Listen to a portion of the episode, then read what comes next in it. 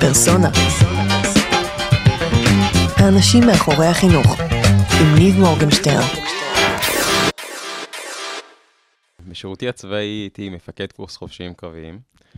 אמ, והיה לי חייל, היה לנו חיילים מכל מיני אה, מקומות בצבא, אחד החיילים שלי היה מגצר, מהגצר הבדואי. הוא היה גם איש יחסית מבוגר, זאת אומרת, הוא לא היה ילד בן 18. ומכיוון שעברית לא הייתה שפה ששגורה בפיו בצורה מאוד uh, עמוקה, um, הוא ממש התקשה בקורס, ממש, ממש, ממש. אבל אני זוכר שהייתי בא כל פעם שהיה לנו כל מיני שעות כאלה שהיינו נותנים לחיילים להגיע, לתרגל שוב את החומר. רוב החיילים לא היו כמובן מגיעים, היו מעדיפים להיות במגורים. ואני זוכר שהוא היה מגיע ממש כל לילה, יושב עם המדריכים, יושב איתי, ובאמת עובר על החומר וזה. לצערי, למרות התמיכה שנתנו וזה, לא, אני לא יכולתי להעביר אותו מבחינה מקצועית, זאת אומרת, הוא לא, הוא היה נכשל בהרבה מאוד uh, מקצועות. ואני הייתי בטוח, א', שהוא יכעס עליי, כי הוא באמת השקיע וכולי. אבל דאגתי לזה שהוא ירד קורס, זאת אומרת, שהוא לא יפלט לגמרי מה, מהבד. והוא הכיר לי כל כך הרבה תודה, ואת הקורס השני הוא סיים, הלכתי גם לראות אותו בטקס סיום. סיום. מי זה, כאילו, נתן לי, א', אני לא אוהב לעשות דברים פעמיים, זאת אומרת, אני אוהב לעשות דברים פעם אחת, אם אני לא מצליח, אז לפעמים אני אומר, טוב, אני אמשיך הלאה וקדימה, אבל דווקא ההתמודדות שלו, יחד עם הקושי הגדול הזה של שפה, שזה דבר שגם למדתי אותו אחר כך כשהייתי בקליניקה אה, באוניברסיטה העברית, יחד עם יוצאי אתיופיה, שלמדתי כמה שפה זה דבר שהוא קשה, אתה, לפעמים אתה לא מבין את זה, את ההתמודדות היומיומית הזאת, הוא עדיין דבק במטרה והצליח וסיים את הקורס, ועליי זה הפגין רושם רב, ש...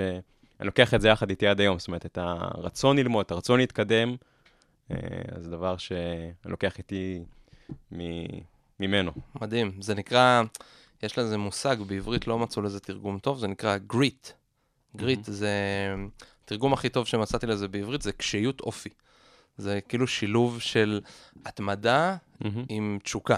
זאת אומרת, היכולת להתמודד לאורך זמן עם התשוקה שלך לאיזשהו נושא מסוים, אז זה נקרא כאילו גריט, זה כאילו הייתה לו המון המון המון גריט. זה... כן, מדויק. ונחישות, כאילו זה השילוב של שלושת התכונות האלה, זה כאילו גריט, זה כאילו קשיות אופי, ואנחנו מתמודדים דרך לזה. זה גם נורא מעניין שגם הדוגמה הזאתי וגם מה שזרקת עכשיו על הקליניקה המשפטית, מאוד מתחברים כאילו למיזם שעליו למעשה אה, באנו לדבר. מעולה, אז אה, אהלן חברים, מה שלומכם? באתם לעוד uh, פרק של פרסונה, אני ניב מורגנשטרן, ואיתי פה יושב גיל פכט, נכון. um, שהוא יושב ראש עמותת מיזם משחקים לעתיד, um, אבל אתה בכלל עורך דין בהכשרה שלך, נכון? נכון? וראש צוות uh, בחברת ייעוץ לגופי מגזר שלישי. נכון, בשם טרה. Uh, בשם טרה. כן. אז, uh, אז והכל אתה עושה כאילו במקביל, ועוד שנבין על מה זה. אז אחד הדברים שגם לי פתח את העיניים, זה כי הפרסונה שיושבת איתי היום הביאה איתה בובות פרסונה. אמ, אנחנו מצביעים עליהם, אבל אתם לא רואים את זה. אמ, אבל אני אעשה לזה גם איזה תמונה, אמ, שזה חלק מהמיזם, וזה מאוד מאוד תפס לי כאילו את העין ובכלל כל הקונספט הזה. אז אני רוצה בכלל שהיום נדבר ככה על קצת על איך הגעת, נקרא לזה, מלהיות אה, עורך דין לעולם הזה, שזה במקביל, זה לא במקום, זאת אומרת, היכולת mm-hmm. לעסוק בתחום חינוכי במקביל אה, אה, לעשייה היומיומית. מקומית, ובכלל גם איך לוקחים רעיון מהאקתון ועושים אותו משהו כאילו באמת uh, לפועל, אז יאללה, נראה לי שנתחיל. Mm-hmm. ונתחיל באמת, נראה לי, מההתחלה, אם אפשר, או מהאמצע, לא יודע, איפה שבא לנו. Um, איך באמת זה הגיע, כאילו, איך זה התחיל בהאקתון, מה קרה שם, מה... אוקיי, okay, אז... Uh... עמותת עתידים, אני בוגר של עמותת עתידים. שזה? עמותת עתידים זו עמותה ענקית. אוקיי. Okay. שהמטרה שלה בעיקר, זאת אומרת, התוכניות העיקריות שלה, זו לא התוכנית שאני הייתי בה, אבל התוכניות העיקריות שלה, זה לקחת נוער מצטיין מהפריפריה ולהכניס אותו לתחומי, לאוניברסיטאות אה, ולמכללות, בעיקר בתחומי ההנדסה, במדעים המדויקים. אה, ואני הייתי בתוכנית שהייתה באוניברסיטה העברית בזמנו, של צוערים למגזר הציבורי. בזמנו זה היה שיתוף פעולה של עתידים ושל אה, נציבות שירות המדינה. Okay. היום זה אוקיי. יכול להיות דבר שרק של נציבות שירות המדינה. אז אני בוגר של העמותה הזאת, ועמותת עתידים אה, קיימה אקתון חברתי של הבוגרים שלה בירוחם, אה, לפני כבר יותר משנתיים, אה, שבה התחלקנו לקבוצות, הגיעו לשם בוגרים מכל התוכניות של עתידים, גם אנשים שהיו איתי בתוכנית, או מחזורים לפניי, וגם אנשים מתוכניות אחרות, מהנדסים, כלכלנים, כל מיני אנשים ש... התוכנית שלנו יותר זה אנשים שנמצאים במגזר הציבורי, mm-hmm. אבל אנשים שנמצאים בחברות הייטק וכו'. אוקיי. Okay. אה, ודנו שם, היו שם כל מיני קבוצות. אני הלכתי לקבוצה עם הנושא הכי אמורפי, שזה הבעיות בחברה הישראלית. אוקיי, זאת אומרת, זה אתה יכול לקחת את זה לאן שאתה רוצה. כן, בדיוק. ואז הקבוצה דנה ואמרה, מה הבעיות שהכי מפריעות לנו פה? והנושא שלה זה נושא של בעצם הקשר בין הקבוצות השונות באוכלוסייה והסובלנות בין הקבוצות השונות באוכלוסייה. דבר שחשבנו שהוא הדבר הכי מטריד היום בחברה הישראלית. ואז התחלנו לחשוב על כל מיני רעיונות. עלו בקבוצות כל מיני רעיונות, התחלנו לתתק קבוצות בתוך הקבוצה הזאת. ו... איזה רעיונות עלו? האמת שאני לא כל כך זוכר, לא אני חושב שהיה איזה דבר שיותר הלך לפלטפורמה של אינטרנט, לנושא של שיח, אה, כאילו, אתה יודע, היום יש את כל הנושא של השיח אה, בין ילדים, בכל מיני, בפייסבוק ובוואטסאפ וכל מיני דברים כאלה, אז היה אוקיי. איזשהו, מישהו שהציע ללכת לכיוון הזה. אבל שנייה, אני, אני רוצה לשאול אותך שאלה שנייה מקדימה ואז נחזור, אני עושה פה בלאגן, תסלח כן. לי, אה, או שלא, אבל מה בכלל, אחד, מה בכלל גרם לך ללכת להאקתון? כאילו, למה? זו הייתה נראית לי הזדמנות, זאת אומרת, אני, זה כבר פעם שנייה שאני הולך להאקתון כזה, עמותת עדים אוקיי. קיימה, אה, מין האקתון כזה שנה או שנה וחצי לפני, אוקיי. לפני כן, והיה לי רעיון אחר שקידמתי שם. אוקיי. אבל זה פשוט... והוא קרה? לא, לא זכיתי שם. Mm. אז הרעיון עדיין יושב לי, זה הדבר הבא שאני אעשה. זה דווקא אוקיי, לנושא אוקיי. של הורים, אה, קשר של הורים וילדים. אמ, אבל אמ, אמרתי, זאת הזדמנות, זאת אומרת, אני ראיתי את הנושאים שהולכים להיות בהאקתון. אמרתי, כבר בחרתי את הקבוצה הזאת. אמרתי, אני אנסה... אני אנסה להגיע לשם, וזו הייתה נראית לי הזדמנות שאני אוכל ככה לעשות איזה משהו חברתי משמעותי, ואולי לקבל גם איזו דחיפה מעמותת עתידים כדי לממש את זה. אוקיי. ו... אבל למה לך כאילו, אתה הולך להיות עורך דין? זהו, אז אתה יודע שאני כבר לא עורך דין כבר אה, ארבע שנים, אני לא משמש כעורך דין, אני יכול לחתום לך עכשיו על אה, תצהיר, כן? אה, יכול להיות שאחרי זה אני אבדוק, אתה יודע מה?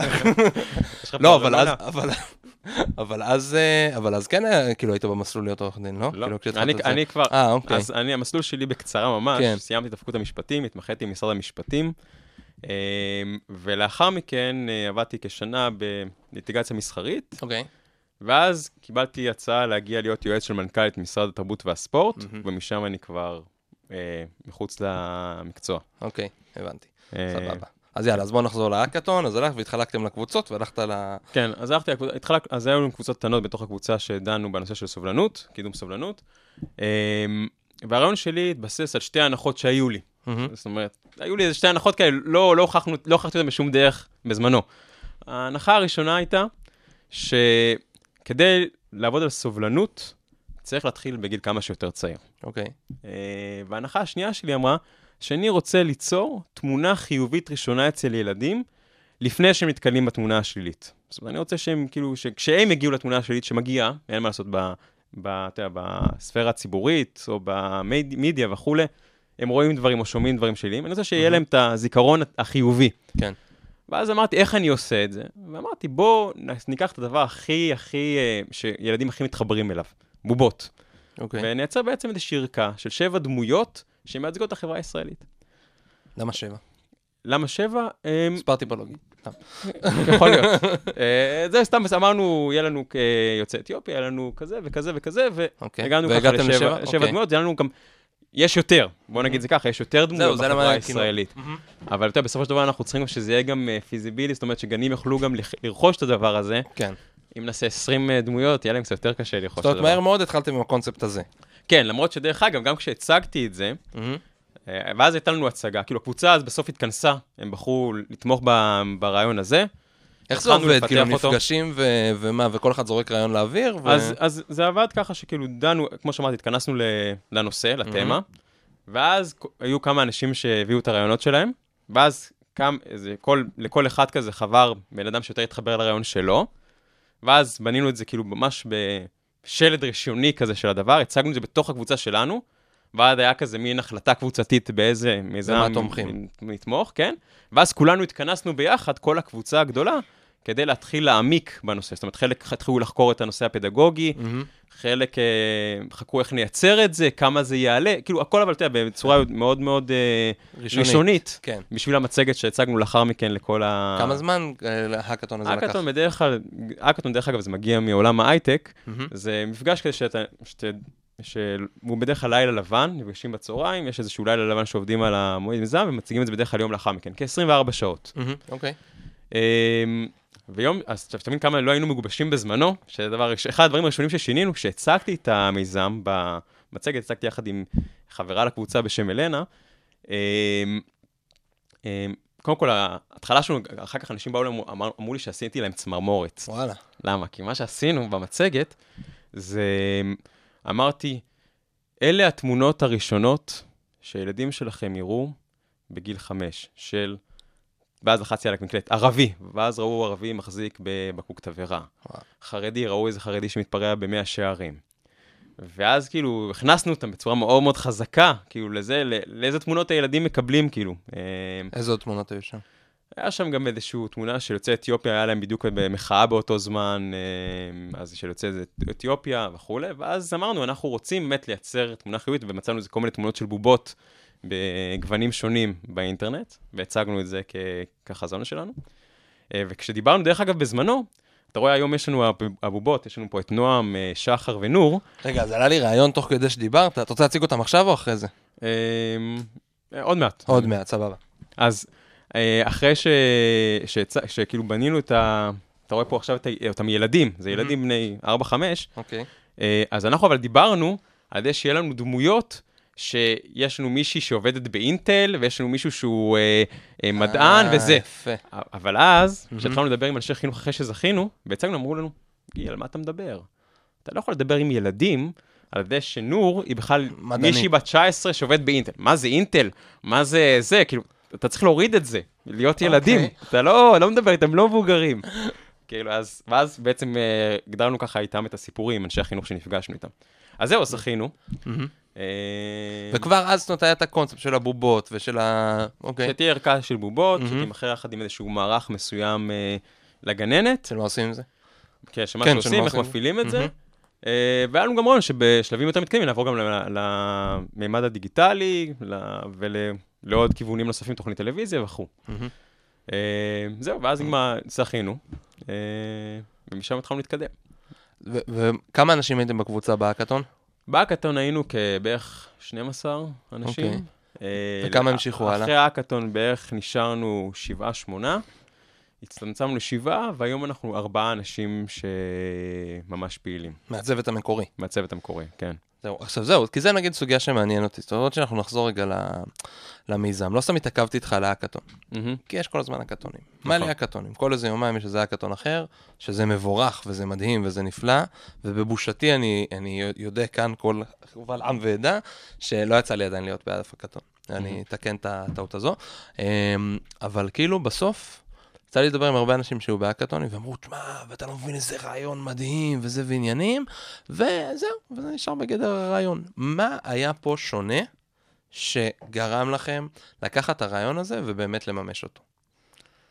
אמ, אני חושב ששני דברים עיקריים. א', אני חושב שאנשים שבאמת חברו שם ביחד, היה להם איזושהי אה, שליחות ערכית כזאת, שבאמת היה להם איזה drive ערכי לעשות איזשהו שינוי. אה, אני חושב שזה מאפיין הרבה מאוד מהבוגרים של אה, עמותת עתידים, שהיא גם מטפחת את זה. עמותת עתידים מטפחת שינוי חברתי, קידום פריפריה וכולי. אז אני חושב שזה דבר ראשון. דבר שני, אין ספק שהפרס שקיבלנו מעמותת עתידים, שהוא פרס אה, מימון כספי, אפשר לשאול כמה? כן, קיבלנו כמה? 50 אלף ש"ח אוקיי. באקטון, שזה בעצם עזר לנו מאוד לעשות צעדינו הראשוניים. מהמם. אה, אני מניח שאם לא היינו מקבלים את הכסף הראשוני הזה אפילו, אז היינו כן, אז מאוד עכשיו יש לך מאוד, עוד בעיה, לך תשיג כסף, כאילו. מאוד מאוד מתקשים כן. אה, בכלל לעשות את הצעדים הראשונים. אז אני חושב ששני הדברים האלה ביחד מאוד סייעו לזה שהצלחנו, וגם, אתה יודע, אנחנו היינו מאוד מסודרים. איך, שסיימ, איך שהצלחנו, ישר היינו מתחילים לעשות שיחות שבועיות. כל שבוע, שיחת ועידה, כולם, מה עושים, משימות. זה היה ברור לכולם שממשיכים הלאה? אה, אני חושב שלרוב האנשים, היו כאלה שפרשו בהתחלה. כן, אמרת אבל- מראש שהיה 12 ועברתם ל-7-8, אוקיי. כן, אז לאלה שאני חושב שנשארו, אני חושב שהם... אבל גם להם, נגיד, ניקח את ה-7-8, להם זה היה obvious, כאילו שנשארו, כן, ברור שאנחנו רוצים על זה, או שחלק אמרו בהתחלה כזה, שמע, לא יודע, אני... הרי כולכם עשיתם עוד משהו, נכון. כולכם עבדתם בעבודה של היום-יום, מהמם. סתם נגיד, אתה יכול לתאר כאילו מה אנשים עבדו, סתם מתוך אה, יש סקרנות. לנו מישהו שהוא מהנדס בחברת הייטק. אה, מהנדס חשמל, יש לנו מישהו שהוא אה, כימאי, שעבד בחברת פארמה מאוד גדולה, אה, יש לנו מישהי שהיא סמנכ"לית בחברה שמתעסקת עם חומרים, היא מהנדסת חומרים, מדהים. יש לנו מישהי שהיא עובדת בעמותה שמתעסקת עם נוער בסיכון, היא מרכזת אה, בעמותה הזאת.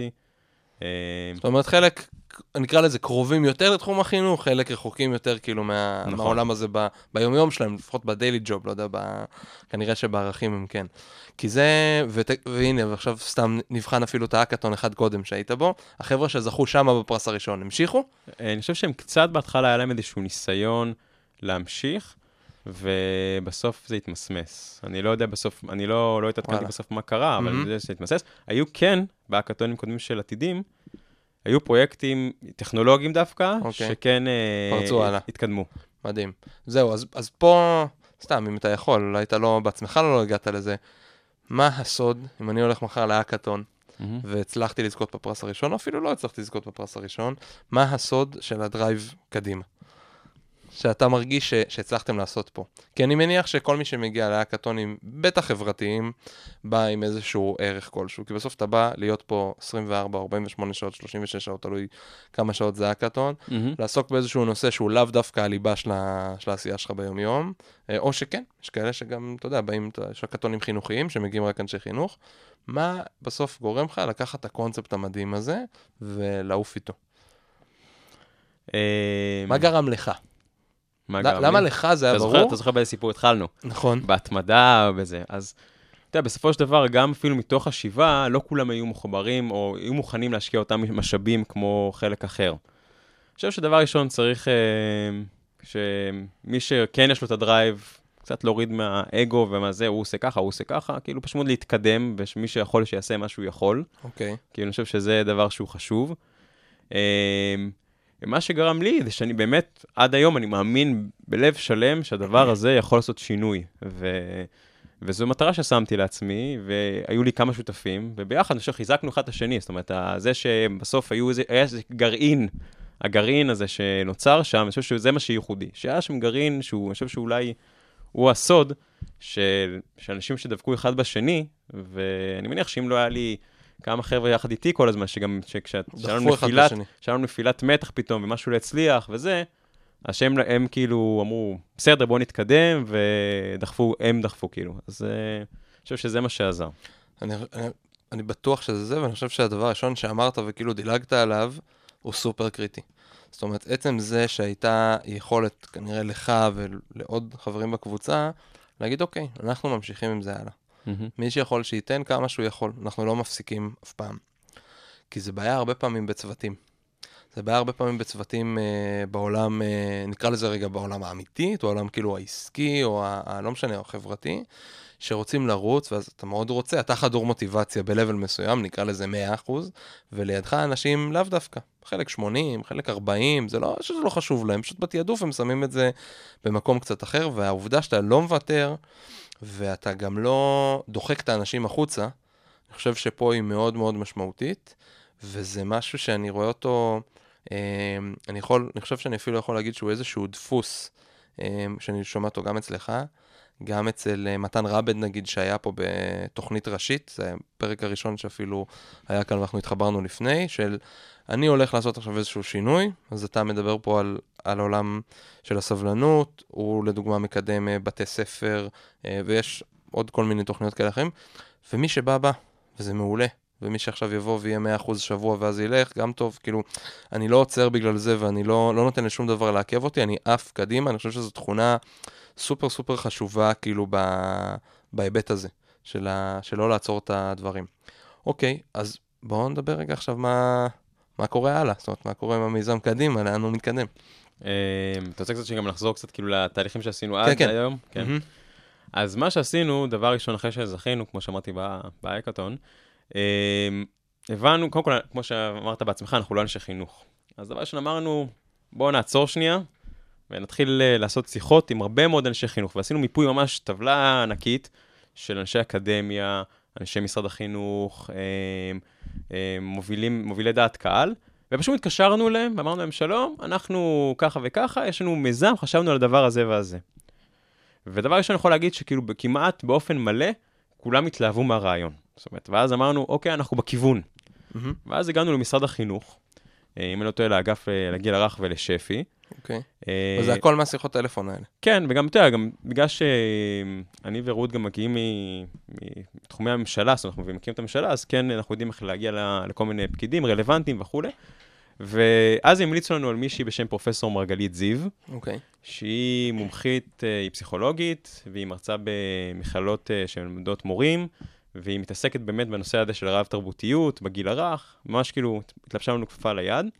ואז דיברנו איתה, נפגשנו איתה, היא מאוד התחברה לרעיון, והיא התחילה בעצם יחד עם גברת אה, דפנה דינרמן, שהיא אה, הייתה מדריכת גננות, הייתה גננת בעצמה, לכתוב את הפדגוגיה שלנו, זאת אומרת, ממש בייבל של אוקיי. כל הפדגוגיה כי שלנו. לפני זה היה רעיון, היה היה רעיון של יש... אה, ופה, דרך אגב, אני חייב לציין שהיה פה חילוקי דעות בקבוצה בנושא. אוקיי, אמ, אני, כ... בוא נגיד כסטארט-אפיסט אולי, אוקיי. רץ, אוהב לרוץ קדימה. מהמם. כן, עזבו אותי עכשיו, זה פה, בסדר, הבנו, זה טוב, בוא, בוא נתקדם. כן. בוא נייצר, בוא...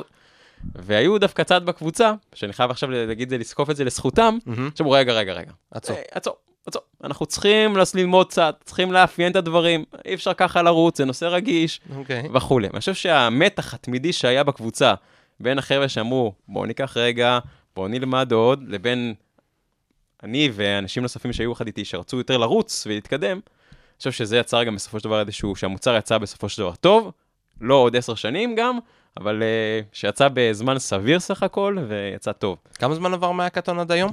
עד היום בערך שנתיים וחצי, אם אני לא טועה. אוקיי. כן, יפה. עבר כבר זמן.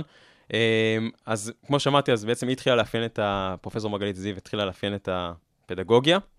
במקביל לזה גם היינו, עשינו קבוצות מיקוד יחד עם uh, נשות חינוך ערביות, יחד עם uh, יוצאי אתיופיה, יחד עם חרדים, עם, uh, עם uh, דתיים לאומיים, עם יוצאי ברית המועצות, um, יכול להיות ששכחתי אה, עם uh, יוצאי עדות המזרח.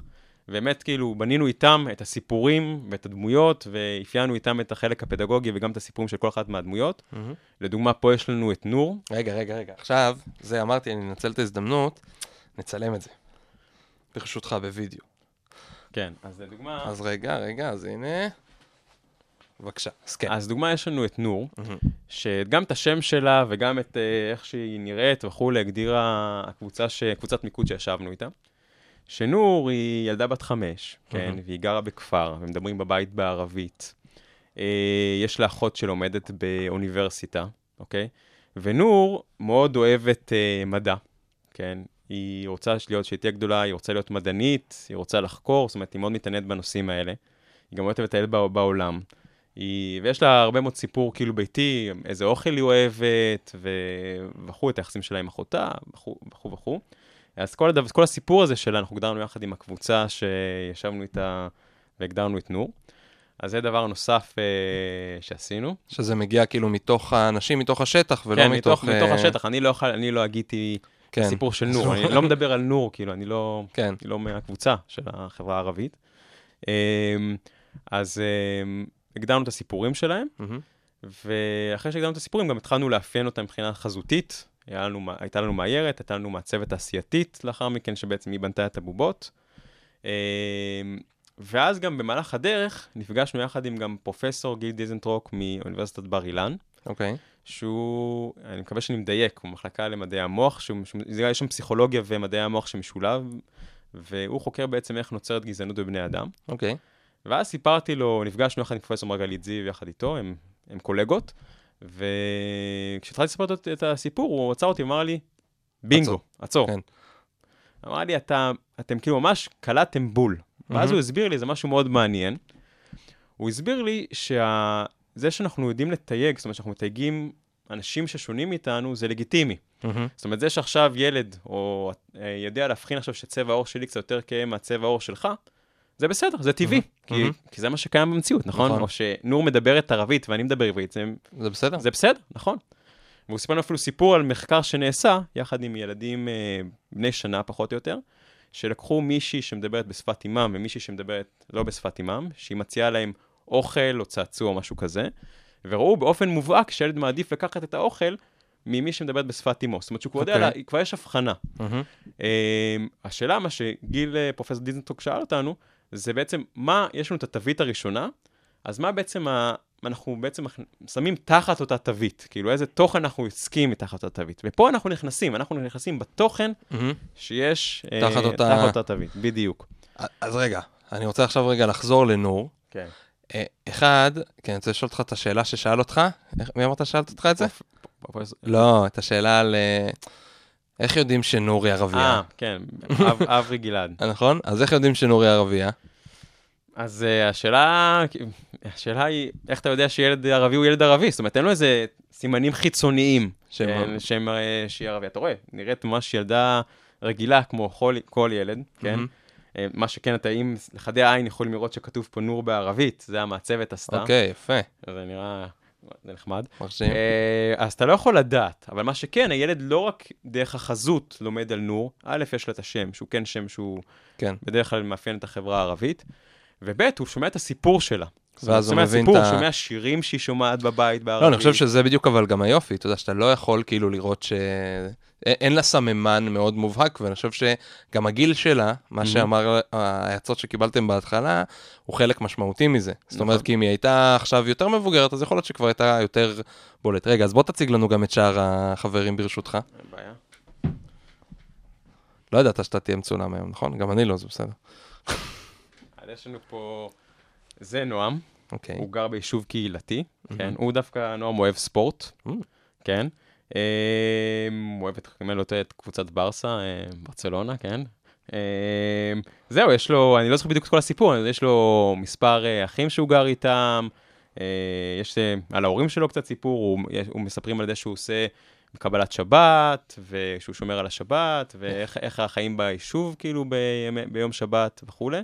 זאת אומרת, אז אה, מלמדים כאילו גם על, על נועם, אתה יכול לראות שיש לו אפילו ציציות פה. אה, כאילו, יפה. לנועם, דוגמה, יש יותר, אתה כן יכול יותר לראות על נועם דברים, סממנים חיצוניים. כן. את הכיפה, את הציציות. ציציות. כן. אז זה זה ומי עוד יש לנו? ויש לנו פה את שחר, שהאמת ידעתי, היא הבובה הראשונה של האב טיפוס שעשינו, זה דווקא אוקיי. הייתה, הייתה שחר. שחר יוצאת אתיופיה, מהמם. אוקיי? אמ, יש לה סיפור שקודם כל שחר כבר נולדה בארץ, אוקיי. אוקיי? מה שכן, יש לה את הסיפור על איך שההורים שלה עלו, מהיכן הם עלו, קצת על ה... איך שהיא מדברת עם סבתא שלה, קצת ב... אה, בשפה. ושחר, דרך אגב, החלום של שחר זה להיות רופאה. וואלה. כן, אה, סליחה, וטרינרית. היא. אוהבת מאוד חיות. שחר אוהבת חיות, והיא רוצה עוד שהיא תהיה גדולה וטרינרית. אה, זהו, אנחנו גם הכנסנו בכוונה, זאת אומרת, הדברים האלה הם לא... לכל דבר יש פה באמת חשיבה מאוד אה, מעמיקה, זאת אומרת, שמת לב שנור, היא רוצה בתחום מדע. ש- שחר וטרינרית, יש פה גם נושא גם שגם אנחנו הולכים על קטע קצת מגדרי גם, כשאנחנו... כן, איזה תחומים. איזה תחומים, כן, לאו דווקא התחומים המאוד ברורים. שחר, אה, נור תהיה במכון ויצמן, אה, תהיה חוקרת פיזיקה או משהו, אה, שחר וטרינרית, זאת אומרת, זה משהו שהוא, אנחנו לא הולכים על ה... בוא נגיד על סטיגמות של כן. הקבוצות השונות. מדהים, חבל על הזמן. זהו, הורדתי את המצלמה. עכשיו ירדנו לזה. תשמע, זה, זה, זה מטורף, כי זה בדיוק, נחזור, אתה יודע, לשיחתנו, ככה לפני שהתחלנו להקליט, אז זה המשפט שאז, שאני עסקתי אז בבתי ספר, ורציתי לעשות גם כן בתי ספר שמחברים בין, אה, אני מאוד מאמין בזה, בתי ספר שמחברים בין מגזרים, בין אוכלוסיות, בין אה, תחומים, אז אמרתי בסוף את המשפט הבא, ילד בן שלוש לא יודע שהוא לא אמור, אה, ילד נקרא לזה בן שלוש מ... לא יודע, מהרצליה, לא יודע שהוא לא אמור לאהוב אה, ערבים. מהמם. וילד אה, בן שלוש ממאה חרדים לא יודע שהוא לא אמור לאהוב, או ילדה בת שלוש ממאה שערים, לא אמורה לדעת, היא לא יודעת שהיא לא אמורה לאהוב, אה, לא יודע, בילד בן שלוש אחר מ- מתל אביב. נכון. וכהנה וכהנה וכהנה, וזה נכון לכל הכיוונים, וזה בדיוק הסיפור שאנחנו מספרים להם. וככל שנספר להם את הסיפור מוקדם יותר, ו- וניתן להם את האופציה לראות את העולם, ולראות שבסוף כולנו בני אדם, אז, אז זה נכון. הסיפור שייטמע בהם הרבה הרבה יותר עמוק. זה מדויק, ואני יכול להגיד לך אפילו מעבר לזה, שהפתרון שאתה הצעת זה הפתרון האידיאלי, יותר מהפתרון שלי. למה? כי הדבר האידיאלי היה שילדים היו לומדים ומשחקים יחד עם כל הקבוצות של האוכלוסייה, יום יום. ביום-יום, כן. האמצעי שלנו זה אמצעי מתווך, בגלל. שהחברה הישראלית גר, גרות באזורים גיאוגרפיים לפעמים שונים, ערים לא מעורבות, גם בתוך שכונות, גם אם יש דוגמה תל אביב, שיחסית כאילו שיש בה גם ערבים, בדרך כלל הקבוצות גרות די בשכונות נפרדות. מסוגרות בתוך עצמן. בדיוק. ולכן זה איזשהו אמצעי שאמור לתווך, ואני יכול לספר לך שני סיפורים מעניינים ששמעתי, כן. ממש מדויקים אחד לשני, אחד שקרה בארצות הברית ואחד שקרה בארץ. אחד אוקיי. שמעתי שנה, ש- שבוע שעבר בשנקר כשנפגשתי עם פרופסור יולי תמיר, והשני סיפרה לי מישהי, אה, ראש המערך הפסיכולוגי של תל- עיריית תל אביב. אה, והם דומים, אני אספר אה, אולי את, יודע, את הסיפור של ארצות הברית דווקא עכשיו. מהמם. אה, היא סיפרה לי שחברה שלה הייתה בארצות הברית, והוא למד בבית ספר שבו, את למדו כולם, קיי אור, סינים, יהודים, אה, כולם, כמו בארצות הברית. והיה להם בכיתה אה, שלושה שונים. אני מקווה שאני אומר שזה היה שון באמת, לא משנה, אבל אוקיי. שון, שלושה שונים. אחד שהוא באמת סיני, הגיע מ... שון זה השם, כאילו, כן, לא, שון כי זה זה נשמע. שונים, כאילו, שונים. אה, לא, כן, אז שון השם. כן. כן, אז אחד סיני, אחד. אה, באמת אה, כאור, ואחד, אה, אתה יודע, אה, אה, לא יודע, לבן, כאילו בעיר. אוקיי. אה, ויום אחד הגיע הילד שלה מהבית ספר, ואמר לה, אמא, זה איזה גיל? באיזה גיל זה? אני חושב שזה גיל חמש, אוקיי. שש, משהו כזה. אמר לה, אמא, מחר אה, שון מגיע לבקר אותן. אז אמא שלו רצה לדעת אה, איזה איזה שון, שון? איזה שון מגיע. אז היא שאלה אותו, איך שון נראה? אז הוא אמר, נו, אמא, שון, חבר שלי. אה, הוא, את יודעת, זה שאוהב בייסבול. אז היא אמרה לו, היא הסתכלה עליו, אמרה לו, אוקיי, ואיך אה, שון כאילו נראה, מה הוא, מה, איך אתה, תאר לי אותו קצת יותר. נו, הוא אמר נו, אמא, הוא אוהב, הוא כל הזמן הולך עם חולצות אה, בייסבול וכובע בייסבול כל הזמן. ואז אה, אמא, ואז אמא אמרה אוקיי, ומה צבע העור. של שון? ואז הילד הסתכל עליה כאילו בתמיהה, כאילו שהוא בכלל לא הבין את מקור השאלה הזאת. ואז הוא אמר, "גם, יש צבע עור כהה, כאילו צבע עור שחור. כן. אמ, וזה באמת מוביל למה שאתה אמרת, שכאילו בכלל לא שמים לב להבדל הזה, בגלל שהם גדלים, וזה, מבחינתם זה לא אישיו בכלל, כאילו, בגלל שהם גדלים איתם, אז זה לא אישיו. אה, מצד שני, בארץ סיפרו לי שבאמת ילדים שלא לומדים מה עם אנשים שהם כאור, או שגרים בקבוצה מאוד זה, הם כאילו כן רואים את השוני הזה כשהם נפגשים איתו בפעם הראשונה, כן? ואם אין ליווי, זאת אומרת, אם אה, אין איזה מישהו שנותן להם את התמונה החיובית, אז יכול להיות שהם שומעים כל מיני דברים או מהורים, או מהסביבה, שאולי זה דברים שהם שליליים. ואנחנו באים לפתור את המצב שנוצר בארץ, כן. בסגרגציה בין הקבוצות. מדהים. תשמע, זה, זה פשוט מטורף. ה, ה, ה, המחשבה הזאת של איך אפשר לרדת ובאמת, ואם עושים את זה בצורה מתווכת, נכון, בתוך הגנים ובגיל מוקדם, איזה השפעה ואימפקט חיובי יכול להיות לזה קדימה. נכון. אני, הבן שלי, עמית, אז הוא לומד במין אשכול גנים כזה, של העירייה, ויש, uh, בתוך האשכול, יש, לדעתי, סוגרים את זה, אבל לא משנה, יש גן של חינוך מיוחד. מהמם. עכשיו, חלק מהילדים בחינוך מיוחד, נגיד, אתם לא הלכתם, למה נגיד לא הלכתם באמת על העולם של, נגיד, של, אה, אה, חינוך מיוחד? של, של חינוך מיוחד או מגבלות פיזיות, נגיד, בולטות? אז א', זו שאלה טובה. אני חושב שבשלב הבא של המיזם אנחנו נוסיף עוד דמות, ש... או שנכניס לאחת הדמויות גם איזושהי מוגבלות כזאת או אחרת. יש עוד דברים נוספים שלא נגענו בהם, דרך מהמם. אגב, כאילו נושא של אה, אה, הורים חד-הוריים, או כל מיני נושאים של הקהילה, קהילה, אבל זה דבר נכון. שגם הגננות יוכלו לקחת את זה, לדוגמה, לספר על ההורים שהם כאלו. זאת אומרת, אוקיי. הגננות יש להם גמישות, אבל אנחנו מקבלים את הדבר הזה, ואנחנו באמת, זה, בפיתוח של הפרויקט, אנחנו מתכוונים גם להיכנס לתחום הזה. וואלה.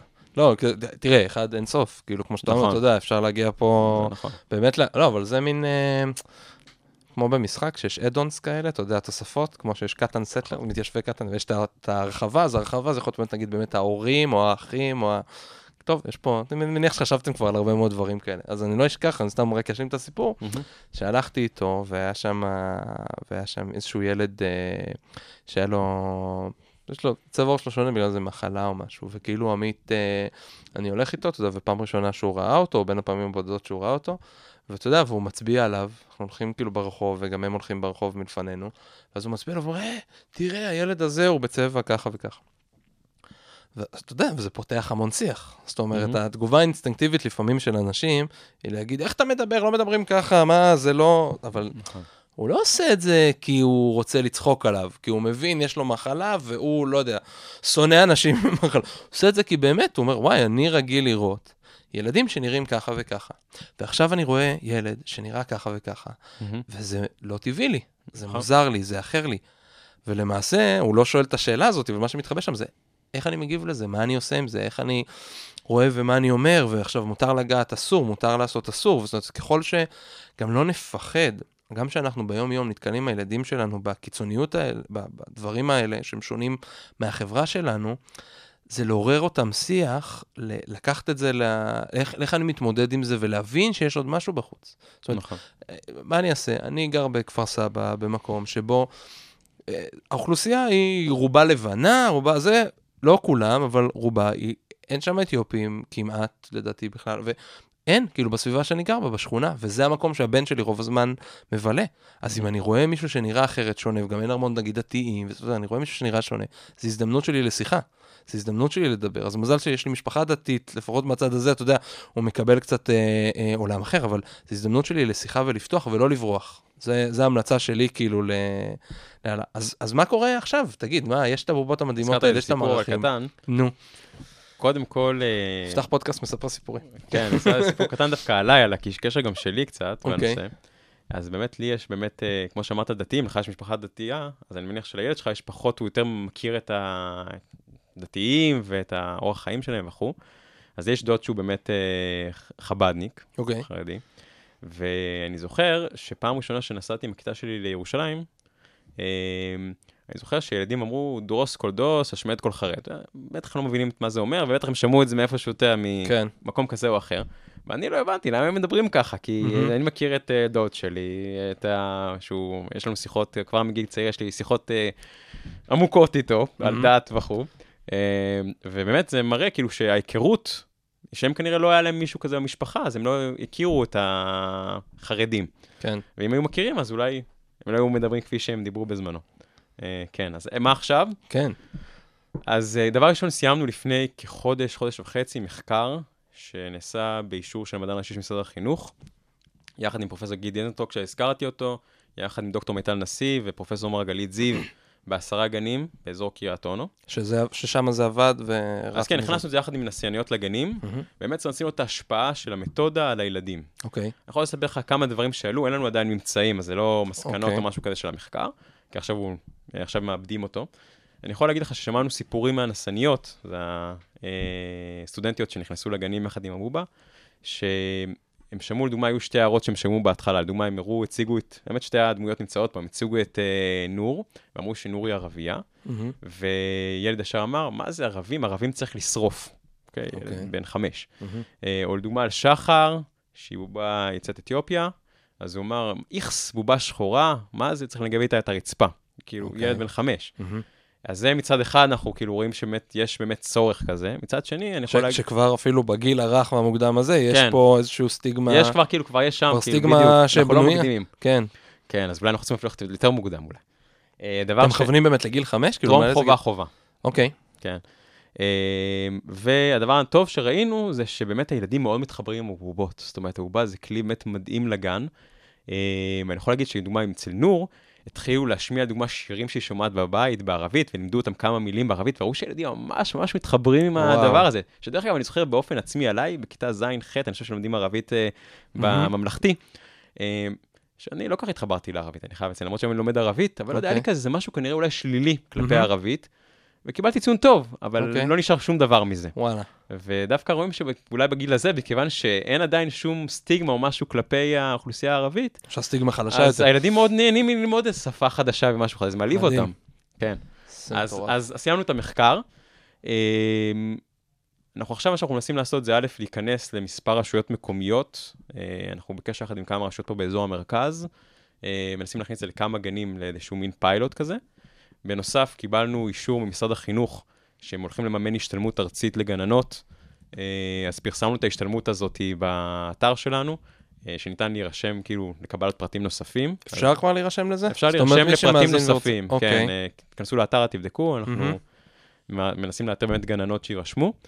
אה, זה מבחינת הצד שאנחנו מנסים לגבי פיילוט, ודבר נוסף, שזה באמת קושי שאפשר לדבר עליו, באמת, אנחנו מנסים גם לגייס משאבים, מהמם. כולנו נכון לעכשיו באמת אה, נמצאים בהתנדבות מלאה, כן. אני גם ירדתי קצת באחוזי משרה שלי בעבודה שלי, כדי באמת לקדם את הפרויקט, אה, אבל אנחנו חייבים את, סליחה, בשביל לקחת את זה לשלב הבא, אנחנו צריכים את, אה, גם קצת אה, משאבים. כן. לא פשוט, גיליתי שזה ממש לא פשוט הנושא הזה, וגם בגלל ריבוי העמותות, אה, וקושי של משהו שהוא בהתחלה. כן. כן, אז אז כל מי שיש לו אה, רעיון איך אפשר אה, לגייס עוד משאבים, כן. מוזמנים לבנות לגיל. אה, אני בטוח שאתם תשמחו, ונראה לי שזה צעד חשוב. אני חייב להגיד לך שלי, אתה רואה אותי כל הזמן רץ כזה עם העיניים לכל מיני, אז חלק מזה לדאוג שהסאונד יהיה ככה בסדר והמחשב לא ייפול, חלק זה ככה הדברים הלאה, וחלק זה כל מיני רעיונות שכבר עלו לי, ואנחנו נדבר עליהם אחרי זה, מה שנקרא. איך אפשר, איך אפשר להתחבר הלאה. זהו, היה לכם את הפרויקט של ההדסטארט. נכון. אז אתה רוצה לדבר עליו? תראה, אני כן, רוצה לדבר בטח. גם על הקשיים, אין מה בטח, לעשות. בטח, אה, אפשר ללמוד מכל דבר. כן. אז קודם כל פרויקט ה-Head אמ, הדסטארט, מי שלא מכיר, מימון המונים, נכון? אתה רוצה קצת נכון, שזה דרך? אגב, זה משהו שגיליתי, אתה יודע, לי. ולך כנראה, אדסטארט זה משהו שהוא ברור. כאילו, אנחנו יודעים מה זה אדסטארט. נכון. כשההורים שלי ניסו במשפחה הרחוקה שלי, כאילו, היו באיזשהו אירוע, אני לא הצלחתי להגיע לאותו אירוע, כן. והם אמרו, "אה, גיל פתח אדסטארט וזה. אנשים, לא אה? ידעו, לא ידעו בכלל מה זה. ואז הבנתי שאולי יש פה בעיה, שאני. כאילו אומר אדסטארט, אדסטארט. ואולי אנשים בכלל לא יודעים, אז מימון- המונים, כאילו זה. בעיקר, אני חושב שזה רק לפרויקטים חברתיים, בעיקר, יש פלטפורמות אחרות לגיוס אה, למיזמים אה, שהם... קיקסטארטר, קיקסטארטר ודברים כן. כאלה, כן. שזה פלטפורמה, אני חושב, שנהדרת למיזמים, גם מבחינת זה שזה יוצר איזשהו עד מסוים אה, ומפרסם אותם, מהמם. וגם הזדמנות מסוימת גם לגייס כספים מצליחים כמובן. הקושי זה שזה, האדסטארט, יש פלטפורמות אחרות, כן, האדסטארט זה הכל או כלום. זאת אומרת, אם אתה לא מגיע ליעד שלך, שזה אולי אחד הלקחים שלנו, כן. אתה לא מקבל שום דבר. אה, צריך לשים לב לאיזה יעד שמים. בדיוק. אנחנו, כן. אני אגיד לך למה אנחנו, אנחנו שמנו יעד יחסית גבוה, כי גם אנשים הרימו גבה, אנחנו פשוט היינו באובר אופטימיות שהתחלנו את ה-Head אני גם אספר למה, כי אה, אנחנו הפקנו סרטון, בעלות מאוד אוקיי. נמוכה דרך אגב, של 1,500 ש"ח לסרטון, זה, מהמם. הם צריכים לראות את זה, והצלחנו לגייס אליו את חני נחמיאס, את לוסי האריש. זהו, זה אחד הדברים שרציתי לשאול אותך, איך- איך גייסתם את כל התקשרתי אלה? אליהם. אוקיי, וואלה. אז באמת, חני נחמיאס, מישהי אצלנו פגשה אותה באילת וגייסה אותה. מלך זילברשלג, שאני אוקיי. התקשרתי אליו. אה, את לוסי אריש, התקשרתי אליה, היא גם הסכימה. את מאור זגורי, ואת מערת אהרון ברוך, שהיא סגנית ראש העיר תל אביב. אה, אז פשוט לכולם התקשרנו, סיפרנו לרעיון, פשוט הם התלהבו. אמרו, בטח שאנחנו מסכימים. מה זה, סתם התקשרתם? כן, כאילו, התקשרתי, זה? השגתי את הטלפון שלהם. איך? איך? טוב, זה בטח מאמין- וזה? אני מאמין אוקיי. שאתה יודע, במדינת ישראל, אתה יכול להגיע לכל בן אדם דרך שני אנשים. אה, כן, אומרים שאתה מחובר לכל בן אדם בעולם דרך 6, בישראל זה כנראה דרך 2-3. אפילו אולי פחות אפילו, כן? אמ, אז אה, הגעתי למספרים שלהם, אוקיי. פשוט התקשרתי. אוקיי. וחלק, אני חייב לציין, בגלל שהם באמת אנשים מאוד עסוקים, היה קשה בהתחלה לתפוס אותם ולתאם איתם וכולי, בסוף הצלחנו, ואז יצא לנו סרטון, הצלחנו גם לגייס עורך מוכשר מאוד בשם אה, מיקי ירון, שהוא שכן שלי. אימא אוקיי. שלי עזרה לי, אמרה לי, "תה, תפנה למיקי, שבאמת עשה את זה בהתנדבות מלאה. אמ, אז ת- תשים לב, תשים לב, אני רוצה לחדד את הנקודה הזאת. כי הדפוס חשיבה שלך, ושל לא מעט אנשים שמגיעים לפה, אבל אנחנו מדברים עכשיו, אנחנו מדברים, אני ואתה עכשיו, הדפוס חשיבה של יזם הזה, בסדר? שלא מוותר, של אחד שהכל פתוח, ומוצא את, ה, את הפתרונות לבעיות שלו בסביבה שלו. אז uh, את העורך זה השכן שלך, ואת הטלפון של לוסי אריש, אז השגת דרך לא יודע איזה חבר. נחי, נ, נ, אה, נחמיאס, טרני נחמיאס, אז אמרת שרעות, רעות, כן. רעות הלכה באילת, וראתה אותה ואמרה, ראתה קפצה עליה. אותה. עכשיו, הרבה אנשים היו אומרים, אומרים, הנה חני נחמיאס, מה אני אפריע לה? למה שהיא תקשיב לי? מה אני עכשיו אפול על השכן שלי עם הרצון לערוך? למה שלוסי אריש בכלל תענה יכול להיות שלמלא אנשים עמדו באותה נקודה, זה לא היה לוסי וחני, זה היה דני ומשה, לא משנה, אנשים אחרים שיכלו לעזור להם, אבל רק כי מראש הם הכשילו את עצמם בראש. אתה מבין את ההבדל, כאילו, ולמה אני מתעקש לזה? ולך זה נראה ברור בטח בראש. כן, אבל נכון? אני חייב לציין שגם לי, זה נראה מאוד ברור בגלל שאני חושב שהמיזם הזה הוא חברתי. אז אתה אומר, כאילו, אני פועל בשם ערך שהוא מעבר לי, זאת אומרת, ה... אני מבקש עכשיו נכון. לא בשבילי. נכון. אני מבקש משהו בשביל. בשביל כולנו. מהמם, ברור. ואז אני חושב שאנשים כאילו גם קל למבקש הרבה יותר מאשר שדוגמה עכשיו, טוב, אני עכשיו המצאתי איזה משהו לפלאפון, איזה כן. אפליקציה, בוא תעשה לי טובה. זה קצת שונה, אני חושב, ברור. ואז אולי גם אני הייתי מרגיש קצת פחות נעים, כאילו, לבקש משהו בחינם. כן. אמ, אבל אה, אז האנשים האלה התגייסו בחינם, והצלחנו להפיק את הסרט הזה, את הסרט, ואז היינו בעננים. כאילו אמרנו. יש לנו סרט מדהים, כי הסרט שלכם באמת מדהים. כן, הוא סרטון מדהים. אמ, ודרך אגב, פה היה לנו חילוקי דעות בקבוצה על איך הסרט צריך להיות. אני הלכתי יותר לכיוון שאני, שוב, גם פה לדוגמה אני טעיתי בהנחה שלי, אני אמרתי, צריך משהו מוכר, זה משהו שנותן בום ברגשות, כמו שסיפרתי לכם בהתחלה איך שהצגנו את זה, ודווקא הקבוצה אמרה, אנחנו הולכים חיובי, אוקיי. והסרטון הוא מאוד מאוד חיובי. זה- ובאמת זה מה הסרטון שיצא בסוף, סרטון מאוד חיובי. אבל שים לב איזה יופי, כי אתה פעם אחר פעם, יש לך איזושהי תפיסה שאתה רוצה לרוץ אליה, ואתה, אם אני הבנתי נכון, תקן אותי, כאילו, אתה בסוף הח- החץ הקצת, כאילו, המוביל של הזה, אבל אתה יודע גם לקחת צעד אחורה ולהקשיב לסביבה שלך ו... ולרוץ גם אם הם- הדעות שלהם סותרות את הדעה שלך, כן, אנחנו כן, אנחנו משתדלים לקבל את ההחלטות כאילו באמת כקבוצה, בצורה כן. דמוקרטית. ויחסית דמוקרטית, כן, כן. מעולה, זה חשוב. זה כן. לא בכל צוות ככה. כן, אז אה, זהו, אז מאוד היינו באופוריה אחרי הסרטון, ואז אמרנו, מה, 150 אלף זה קטן עלינו. למרות שאנשים אחרים, אני חייב לציין שבעלי ניסיון רב יותר, אמרו לנו, שמע, אתה קצת הגזמתם אולי אוקיי. ביד. ולמדנו כמה דברים. דבר ראשון, זה שצריך לעשות, זה עבודה משרה מלאה. זאת אומרת. הקמפיין של אדסטארט זה משהו שצריך להתעסק איתו בצורה מאוד מאוד משמעותית. ואז אולי שווה לשקול אנשים שעושים את זה באחוזים מסוימים מה- מה- מהקמפיין מהרווח. שלך. מהמם. לוקחים איזשהו כסף מהאחוז או כסף אחר, כן.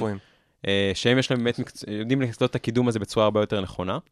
היינו גם, דרך אגב, בפועל, בגלל שהכנסנו לידיעות אחרונות אה, כתבה, יחד עם תמר טרבלסי, שהיא גם התלהבה מאוד מהפרויקט, מהמם. אז היינו גם בתוכניות בוקר, אז בכלל היינו בעננים. אז לא הבנו ה... לא הבנו כנראה מספיק למה אנחנו הולכים, לא עשינו מספיק שיעורי בית. כן. חושב שגם אולי היינו צריכים, אני שמתי לב אחרי זה שיש כל מיני מיזמים שעושים דברים יותר חכמים מאיתנו, זאת אומרת, מגדירים יעד יותר נמוך, ואז אחרי שמגיעים אליו אומרים, עכשיו אנחנו אחרי היעד הבא, כאילו בואו תעזרו לנו להגיע ליעד הבא. כן. אז אולי היינו צריכים לעשות את זה, ולאז לא היינו מפסידים את הכל. אה, כמה הצלחתם לגייס? הגענו בערך ל-25 אלף שקל. וואלה. שזה יפה, אבל זה ברור. רחוק מאוד מהיעד. כן, ברור. אה, דרך אגב, אתה תמיד, זאת אומרת, אם אתה מגייס יותר, זה לא, כאילו... אם אתה מגייס יותר אין בעיה. זה לא בעיה. זאת אומרת, נכון. גם אם עשית יעד של נגיד 25 נכון. וגייסת 100. נכון, אין בעיה, בגלל זה זה מה שאני אומר, זה הרבה מאוד פרויקטים כן. עושים את זה.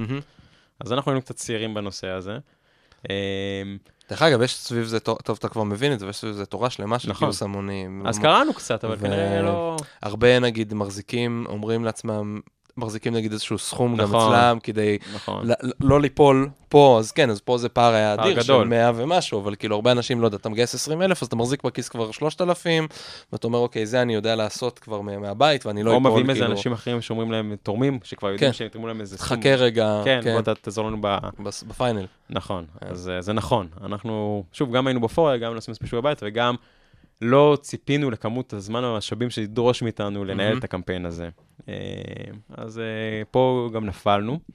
אה, זהו, אבל מה שכן, אני חייב לציין לטובה את עתידים, שהם כאילו נתנו לנו עוד, אה, לקחו איתנו שותפות, זה מהמם. לא הייתה תרומה, זה היה כן. שותפות בקידום המחקר, שגם עלה עוד כסף, זאת אומרת, אז הצלחנו לגייס מהם עוד אה, משאבים לזה, ועכשיו אנחנו, כמו שאמרתי, אנחנו מחפשים כסף בשביל, להעיף את הדברים קדימה. עוד קדימה. כן. יפה, אבל שנה הבאה יהיו השתלמויות? השתלמות יש, כן. השתלמות אחת, ואני מי מקווה מעביר אותה? פרופסור מרגלית זיו. אוקיי. כן, אה, תהיה השתלמות מאוד מאוד רצינית, אה, שהמרכז שלה יהיה גם הבובות, בכלל לדבר עליו תרבותיות, אבל ישתמשו גם במתודה של המשחקים לעתיד, הפרסונל דולס. דרך אגב, לא אמרתי, באמת, הפרסונל דולס, אתה כבר, אני ראיתי שעשית בדיקה על זה, פרסונל דולס, אחרי שבאמת היה לנו את הרעיון הזה והאקתון, גילינו שזה, עם כל הכבוד לנו, זה משהו לא, שקיים. זה משהו שקיים כבר בעולם, זאת אומרת, הדבר הזה כבר משתמשים בו באירלנד, בדרום אפריקה, בארצות הברית, באמת בנושא של קידום רב-תרבותיות. עוד דבר חשוב שלא אמרתי, שזה דווקא הדבר שחשבנו עליו פה בארץ, ואני חושב שהזכרתי את זה בקטנה, שלכל דמות יש גם עולם תוכן משלה. מה זה אומר? לדוגמה, כמו שאתה זוכר שאמרתי, נור אוהבת מדעים. נכון. ואז הרעיון הוא שהגננת שתרצה עכשיו לדוגמה לדבר עם הגן על איך נוצר גשם. היא תיקח את נור, ויחד עם נור היא תעביר את לחקור. התוכן הזה, ואז מה זה יוצר לנו? זה יוצר לנו גם חיבור יותר עמוק של הילד לדמות. זאת אומרת, הילד לא רק מכיר את הדמות ברקע התרבותי שלה וכולי, אלא גם מכיר את נור גם דרך המדע. ואז יוצר חיבור הרבה יותר חזק של הילד עם הדמות הזאת. כן. אה, אז לכל דמות יש גם עולם, אה, כאילו זה רקע וזה עולם אה, תוכן, תוכן שהיא מגיעה ממנו. אז רגע, שכחתי להגיד גם. זה, זה, זה, זה מדהים, כי באמת, כמו שאמרת, זה פשוט פלטפורמה שאפשר לעוף איתה למלא מקומות. יש פה עוד משהו מאוד מאוד יפה, שאני לא יודע אם כבר חשבתם עליו, אמנם הוא כזה כמה שלבים קדימה, אבל בסוף דברים פה רצים מהר. זה שלכל הדמויות יש את אותו סיפור. זאת אומרת, מחר בבוקר, אם הכל יהיה בסדר, זה מהמם. יפעל בבאר שבע, נכון. ובתל אביב, ובאשקלון, ובקריית שמונה. אבל מחר בבוקר, אם הגן בקריית שמונה ידבר עם הגן אה, בבאר שבע, הם שניהם מכירים את אותה נור. נכון. נור אוהבת את אותם דברים, אז כנראה בטח שכל מגננת ככה תיקח איזה חרוט, והנור בצפון תאהב איזה ספר כזה, והנור בדרום תאהב אולי ספר אחר, אבל הבסיס של אותם דמויות הוא אותו בסיס. מהמם. ופה בכלל אני, אתה יודע, אפשר לרוץ פה גם, אוקיי, מה קורה גם בכיתה א', ומה קורה הלאה, זאת אומרת, לכולם יש זה, ואפשר לייצר פה אה, אה, אה, פרסונות דיגיטליות, של אה, דפ, דפי פייסבוק של כל משפחת המשחקים לעתיד. זה רעיון טוב לעשות דפים. ו- אה, ואז הם מדברים אחד עם השני, ויש לך מישהו שמחזיק, מתחזק את נור, או אה, נור בכלל מקבלת פידבקים, או קבוצת פייסבוק, מקבלת פידבקים מכל הגנים, מה נור עשתה היום, ואפשר לעקוב אחרי נור, ואפשר לעקוב אחרי, ואפשר לחבר פה את הקהילה נורא נורא חזק. יש פה כאילו, אני סתם זורק לך כמה רעיונות שעלו לי תוך כדי השיחה. ברור, אתה יכול מחר בבוקר להקים מתנדבים, להקים מתנדבים. או קבוצה אחת או כמה קבוצות, לא יודע, צריך לחשוב רגע על הלוגיסטיקה של זה, או להתחיל מאחד ולגדול אחרי זה משם. ושמתנדבים יתחזקו את זה, אז פעם אחת יהיה תוכן שאתם תעלו פנימה, של הנה שיר חדש שנור עשתה, או משהו חדש שנור עשתה, אבל אז גם תלמידים מהגנים יעלו את זה. זאת אומרת, אם זה ממשיך שנה הבאה לפעול בכל מיני גנים וזה יעבוד, אז עכשיו מקריית אונו, מהגן הזה ומהגן הזה יענו, והגננות יוכלו להראות להם, תראו מה הגן ההוא עשה ככה, ובוא נכין משהו. זאת אומרת, נוצר פה חיבור מאוד רחב. ותחשוב שיש לך את זה, זה פועל לך בגן בקריית אונו אה, יהודי, אבל פועל לך מחר בבוקר בטירה, בגן ערבי, ובגן חרדי, ובגן דתי. ואתה רואה גם את כל ילדי הגן משחקים איתם ביחד, אז צריך לחשוב פה, אתה יודע, יש פה כל מיני סוגיות של uh, פרטיות וכדומה, מה מותר ואסור לצלם, אבל אפשר לעשות את זה אולי פלטפורמה סגורה, שהגננת מכאן והגננת מכאן מדברות, זאת אומרת, נוצר פה, יש פה מצע שכולנו ביחד יכולים לדבר עליו וכולנו יכול, ביחד יכולים לעוף עליו, וזה רק עניין, זה תשתית, זה כמו פלאפון. מה החוכמה הגדולה של האייפון? החוכמה הגדולה של האייפון היא, היא בכל הסמארטפונים, בסדר? היא לא שהוא חיבור של מצלמה ושל מחשב ושל כל מיני דברים ביחד למוצר קטן ונוח ומאוד uh, יפה. זאת אומרת, זה גם חוכמה. חוכמה עוד יותר גדולה ממנו, שהוא תשתית שעליה כל אחד יכול לשים את החלומות שלו. אני יכול לפתח אפליקציה ואתה אפליקציה, והם ידברו ביניהם ויעשו, ואני אשתף אותה בכל העולם. זאת אומרת, היא תשתית שעליה אפשר לצמוח. ואני חושב שמה שאתם עושים פה מאוד חזק, um, וזה שיש פה תשתית, שמפה אפשר לפרוח בטירוף. זאת אומרת, אפשר לקחת אותה למיליון מקומות, וככל שיותר אנשים ייקחו אותה, היא תעוף יותר, וככל שיהיה יותר רשתות כאלה שתחברו, לא משנה אם זה פייסבוק או משהו אחר, זה יעוף לשמיים. רעיון, האמת רעיון מדהים, זאת אומרת, הרעיון הזה של פייסבוק, אני חושב אחר כך אני צריך לרשום את זה, שנסיים את התוכנית, אה, שאני לא אשכח. מקסימום זה, אתה תוכל תמיד כן, להאזין לתוכנית נכון. מתי שאתה רוצה. זה- זה היופי, זה הכיף. מדהים. טוב, תראה, אמרתי לך שהזמן ירוץ. אה, וואו. כבר, אה, ראית? אמרתי לך שזה... באמת רץ. לגמרי. אה, יש לך עוד איזה משהו אחרון שאתה רוצה להגיד, או שנגיע לשאלה האחרונה? כי השאלה זהה האחרונה לכולם. אה, אז אה, החלטה אה, בידך, בידך הדבר. לא, רק אם יש אה, עוד מאזינים שרוצים ככה להצטרף, להתנדב, לחלוק רעיונות טובים כמו שעכשיו נתת לנו, אנחנו נשמח, אנחנו זמינים גם בפייסבוק, משחקים לעתיד, גם יש לנו אתר שאפשר להגיע אליו בחיפוש. אנחנו נשים את כל הלינקים גם בדף כן, של ה... אה, ואנחנו נשמח לכל עזרה, אנחנו פתוחים. אה, זהו, כל רעיון. מדהים. מדהים, אז גיל, שאלה אחרונה. אמ, אם לא היו לך שום מגבלות של זמן ותקציב, הייתה באה לך עכשיו איזושהי ראייה, איזושהי קרן פילנטרופית, אומרת לך, קח, תשתולל. איזה בית ספר היית מקים? איזה בית ספר הייתי מקים? כן, איך הוא היה נראה, איך הוא היה עובד, לאיזה קהלים. שאלה טובה. אה, א', אני מאוד מתחבר לסוג בית ספר שאתה אמרת, זאת אומרת שבית ספר שבאמת משלב קבוצות שונות בתוכו. אה, אני חושב שגם הייתי איכשהו נותן לבית ספר איזשהו מקום לילדים ככה ליצור ולהתקדם באמת בקצב שלהם. זאת אומרת, כי אני זוכר שהבית ספר היה דבר שקצת, כמובן, אתה היית מוגבל במה שאתה עושה. זאת אומרת, שיש שם אולי דברים ככה, איזה מעבדת חדשנות כזאת, נראה לי שאתם הגעת, הקמתם אה, ב-IDC פה, הוקמה איזושהי מעבדת כזאת של יצירה, של לא אני, חדשנות. זה לא אני, אבל כן, ב- בבינתחומי, כן, כאילו, בבינתחומי, כן, כן. נכון. איזה דברים כאלה שהם יותר כאילו הולכים, לוקחים את הילד ליותר לנושא של יצירתיות ופותחים אה, אופקים.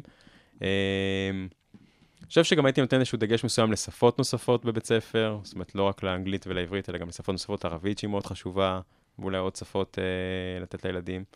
אה,